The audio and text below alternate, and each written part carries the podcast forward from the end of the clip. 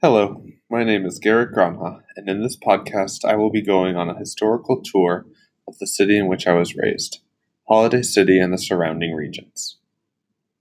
When I was young, I would often visit parks and places of historical significance and not fully realize what I was interacting with and experiencing. For this virtual tour, I aim to revisit several locations of importance to me and learn of their significance and how experiences within them form the community in which I called home growing up.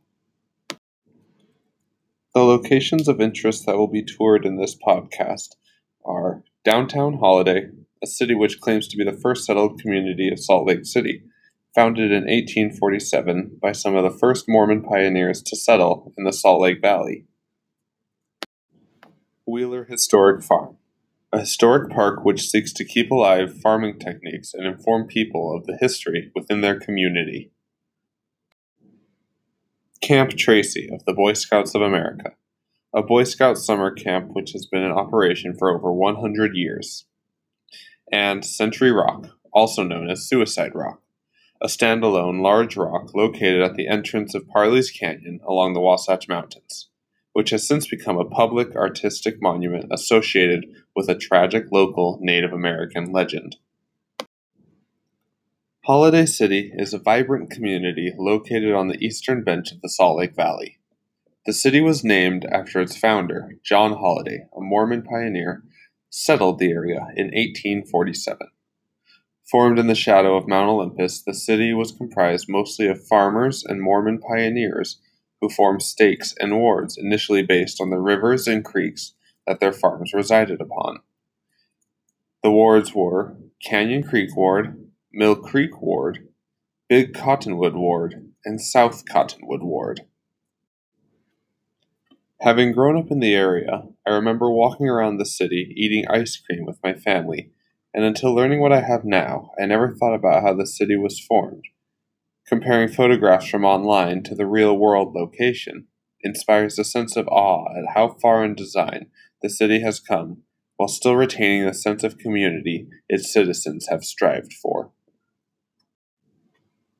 The second location on our virtual tour is the historic park of Wheeler Farm, an active farm within the city of Holladay and Murray, which allows people to interact with and participate in the history of their local community.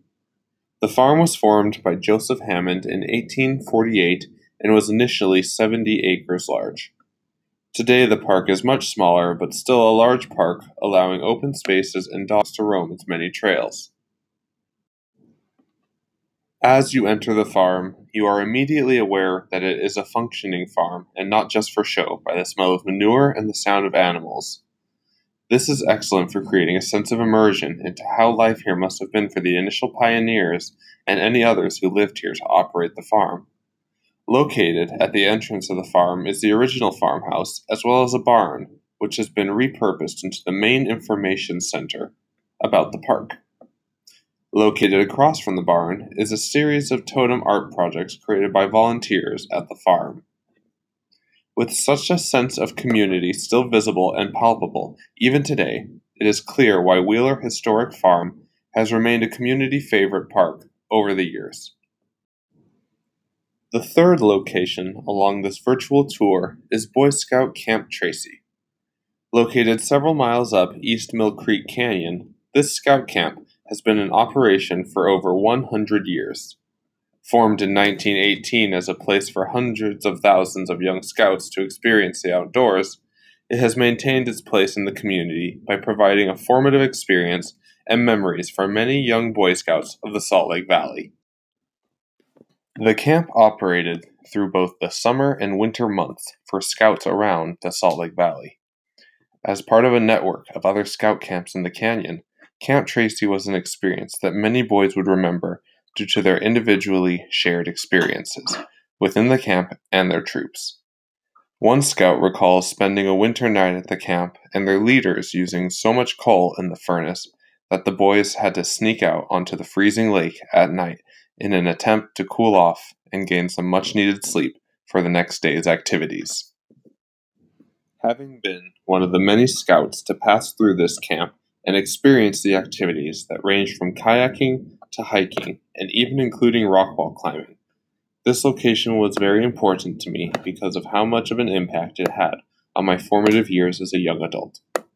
After attending this camp with my local scout troop, I joined the staff and spent several years as a counselor, thus immersing myself in the experience of the camp. To enter the camp, the scouts have to cross Mill Creek, the stream for which the canyon is named. Under the cool shade of the trees, the experience of entering the camp was all the more awe inspiring with the knowledge that so many scouts had experienced the same moments as I had. Knowing that I had participated in such a long history invoked a sense of pride and accomplishment that I had not felt before. Located to the west of the entrance to the camp is a small lake or large pond, depending on your perspective, in which the scouts are able to participate in water based activities to form a knowledge about these sports. This camp is so important to the Salt Lake community because it offers unique experiences such as these that inspire and push these scouts out of their normal boundaries. The feeling of gliding across a lake with friends is a truly memorable experience that is only one portion of this large camp. To the east of the entrance, during the day, one may smell burnt gunpowder and hear the sound of arrows and bullets striking their targets, as many boys experience the rules and guidance to using firearms in a controlled and secured environment with exceptional adult supervision and guidance. With sections and classes focused on many aspects of nature and survival skills, the camp has something for everyone to learn and experience, ranging from knots and lashings to orienteering.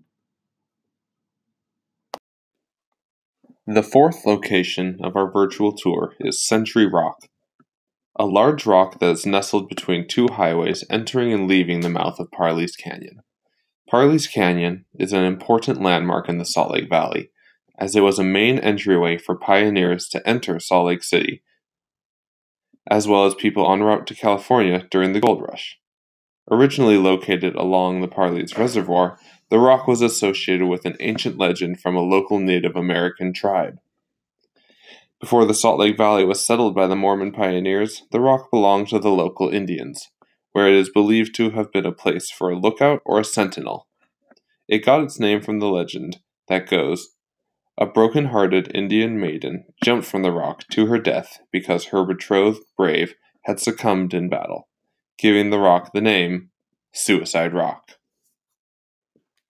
Visiting the infamous rock today is a much different story, however. As it was near the Parley's Reservoir, there are several structures that were used to remove an overflow of water from the reservoir built in the 1900s, which are still accessible through a nearby park. Today, however, the reservoir is non existent, but the sign of the utilities remains as a testament to the history of Suicide Rock. One may think of how the water provided aid and sanctuary under the rock and how this reservoir may have aided those pioneers traveling through the region on their way west. In the late 1800s, the canyon and rock were located near a network of rails running from Salt Lake City to Park City, and the signs of these rails is still evidenced by the cutaway in the mountainside above Suicide Rock and near the highway. Traveling to Suicide Rock today is an experience in its own. To access the park near the rock, one must cross above a large and very active freeway by crossing a large bridge along a bike and walking path. Following the trail along the scenic Wasatch Mountain front, one is greeted by the canyon that has a single large rock extending from its depths. Suicide Rock is immediately clear as it is spray painted and amasses a large variety of spray paint art and other artistic renderings, which locals have transcribed upon this rock. In recent years, many locals have come to express themselves and dabble in the art of spray paint art, which has resulted in the rock being covered in a variety of colors. After experiencing these places with a new sense of history, I am filled with curiosity for more of the city that I have called home. I feel there is so much hidden history to be learned and experienced in a way that is informative and important to the growth of myself and the community. I hope you have enjoyed this tour of Holladay and its surrounding parks and regions. Thank you for listening.